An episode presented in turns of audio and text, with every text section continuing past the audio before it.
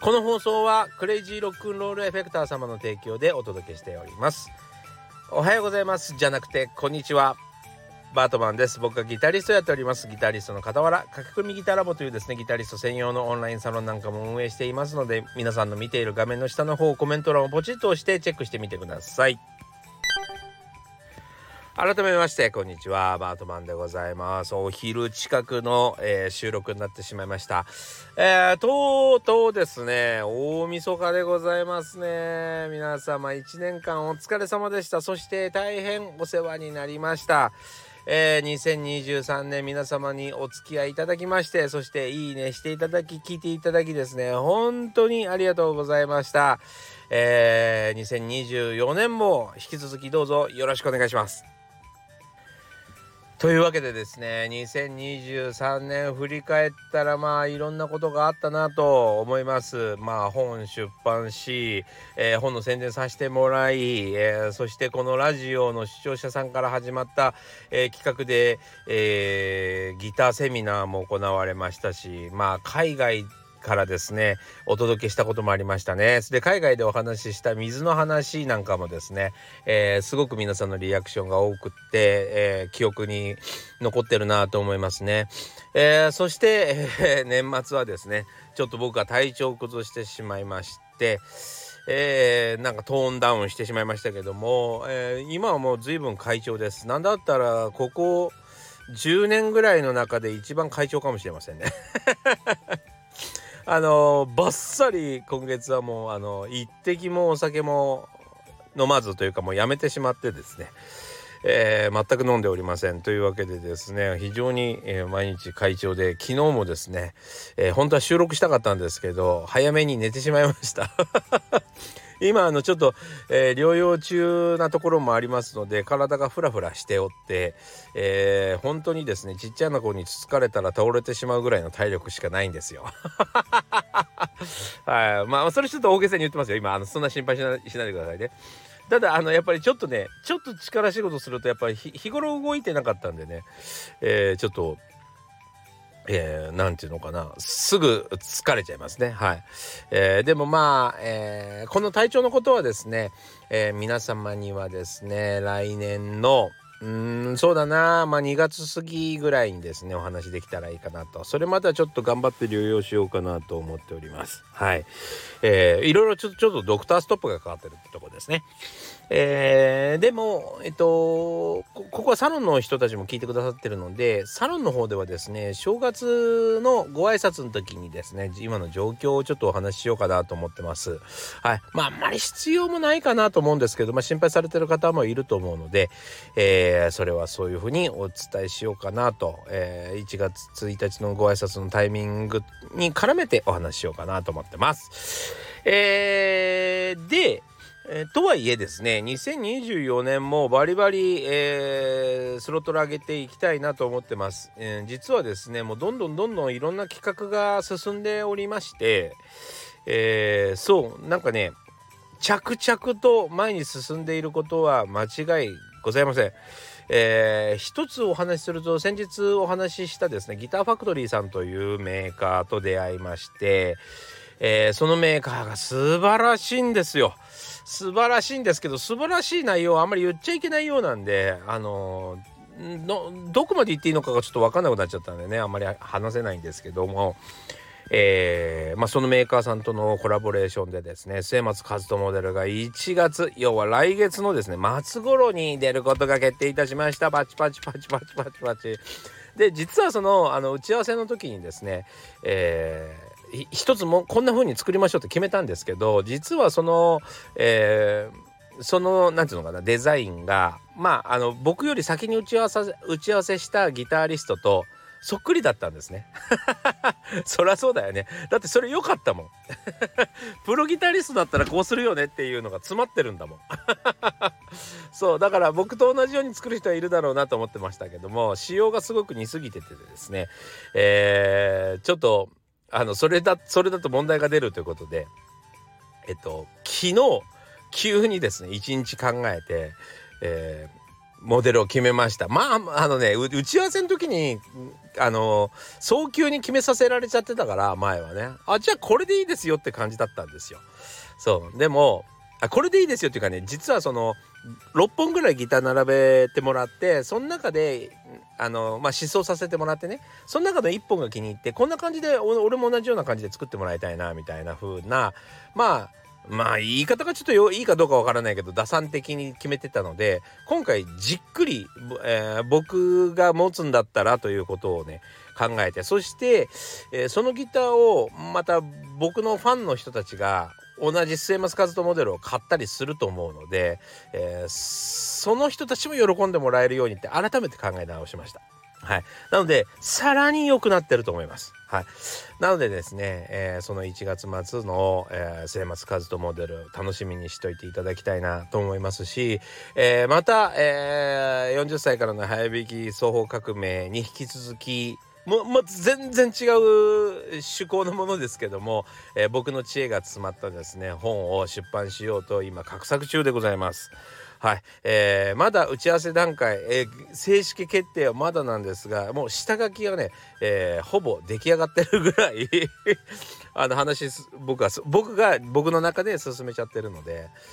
えー、もうどんな形かでは必ず出ます。まあ大手メーカーさんから出ることが、えー、今は会議中ってとこですね。はい。それが決まったらまたご報告しますけども、また皆さんの、えー、元に僕の、えー、いろんな、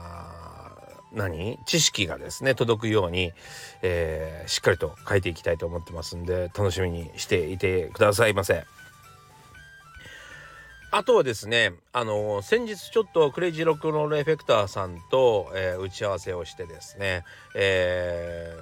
ちょっとテーマを絞ったオーバードライブを作ろうということで、えー、お話ししておりました。はい。えー、これもですね、僕発信の、僕発信っていうか、まあ一応、いつも今お手伝いしてるんでね、えー、まあ、関わっているので、まあ、プロデュースというか、まあまあまあまあまあ、そんな感じの、えー、まあ、かといって、どんなオーバードライブにするかみたいなことは僕は何も示唆してないんですけどね、えー、まあ、オーバードライブ作った方がいいですよということにでお話ししてそれがですね昨日の夜中出来上がったみたいで早速クレイジーロックンロールエフェクターさんのインスタグラムの方でですね公表されておりました。はい。それもぜひチェックしてみていただけたらいいかなと思います。はい。みたいな感じでですね僕僕発信僕企画みたいなものがですねもう来年もバンバン動いてますし、えー、体調が良くなり次第ですね、えー、ライブの予定とかも決めていきたいなとえー、思っております。もうそっちがね、早く決まらない、そのまあ俺次第なんだけど、えー、体調が良くならないとなかなかそっちの企画が立てられなくて困ったなとは思ってるんですけども、来年はどんどんどんどん、えー、いろんな人に会ったりする時間を設けたいなと思っております。え、そしてまたあの今年やらせてもらった、え、ギターセミナーがきっかけになり、えー、島村楽器さんの方でギターセミナーをやってくれませんかというお問い合わせもあったようなので、えー、それも、えー、来年いろいろと行けるところは行きたいなと思ったりしております。はい、というわけでですね皆さんとまた来年お会いできることをすごく楽しみにしております。何歳からでも早弾きはできる早弾きを諦めた大人ギタリストに夢を達成させた革命的な方法を詰め込んだ一冊がヤマハから発売プロギタリストであり3.5万人 YouTuber 末松和人の1日10分40歳からの早弾き総合革命購入は Amazon 全国の書店にてさあというわけでですね、えー、このラジオの理念というか基本姿勢はどこにあるのかっていうところをまたお話ししたいなと思ってますけど、えー、基本的にはですね、えー、人間何やってもうまくいくはずなんですよ。で要は勝つまでやれば負けることはないんです。まあこういうふうに言うとですね大体大笑いされるんですけどもでもねこれ本当なんですよ。でもこの言葉をね一番最初に聞いたのはですね僕のバンドメンバーでもあった種田武さんというそれこそ misia とか今スキマスイッチとかやってますかねのスーパーベーシストがいまして種田さんの、えー、知恵だったんですねそのまあお話だったんですよ。で、えー、種田さんはもうパチプロ必勝本みたいなやつだったかなちょっと忘れましたけどパチプロの本で記事を書いてるぐらい パチプロとして素晴らしくってパチンコでどうやって勝つんですかって言った時に勝つまでやれば負けないんだよって言ってたのをもうすごく耳に 覚えてますけどもまあそれ以来ですねその言葉というものをすごくうん深掘りしているかなと思ってます僕はね。そう確かにどんなものもえー、途中でやめるから負けになるわけでなんだったら負けた時にやめるから負けになるわけで、えー、勝った時にやめればそれは勝ちですよね まあ極端に言うとねそれだけじゃなくて本当に勝つまでやろうと思えばですね負けることは全然ないんですね。で勝つまでやろうとしている時にやっぱりね10回人間かあの負けたら、ね、11回目はちょっと考えますよやっぱりさすがにね。ちょっとなんか策を投じなければいけないんじゃないかって思うんですよ。そうただ諦めようとかやめようと思ってる人は78回目とかでやめちゃうと思いますよ才能がないとか言って。でも基本的には10回20回って負け続けて絶対勝とうと続けていくならば絶対に勉強しようとか、えー、自分の何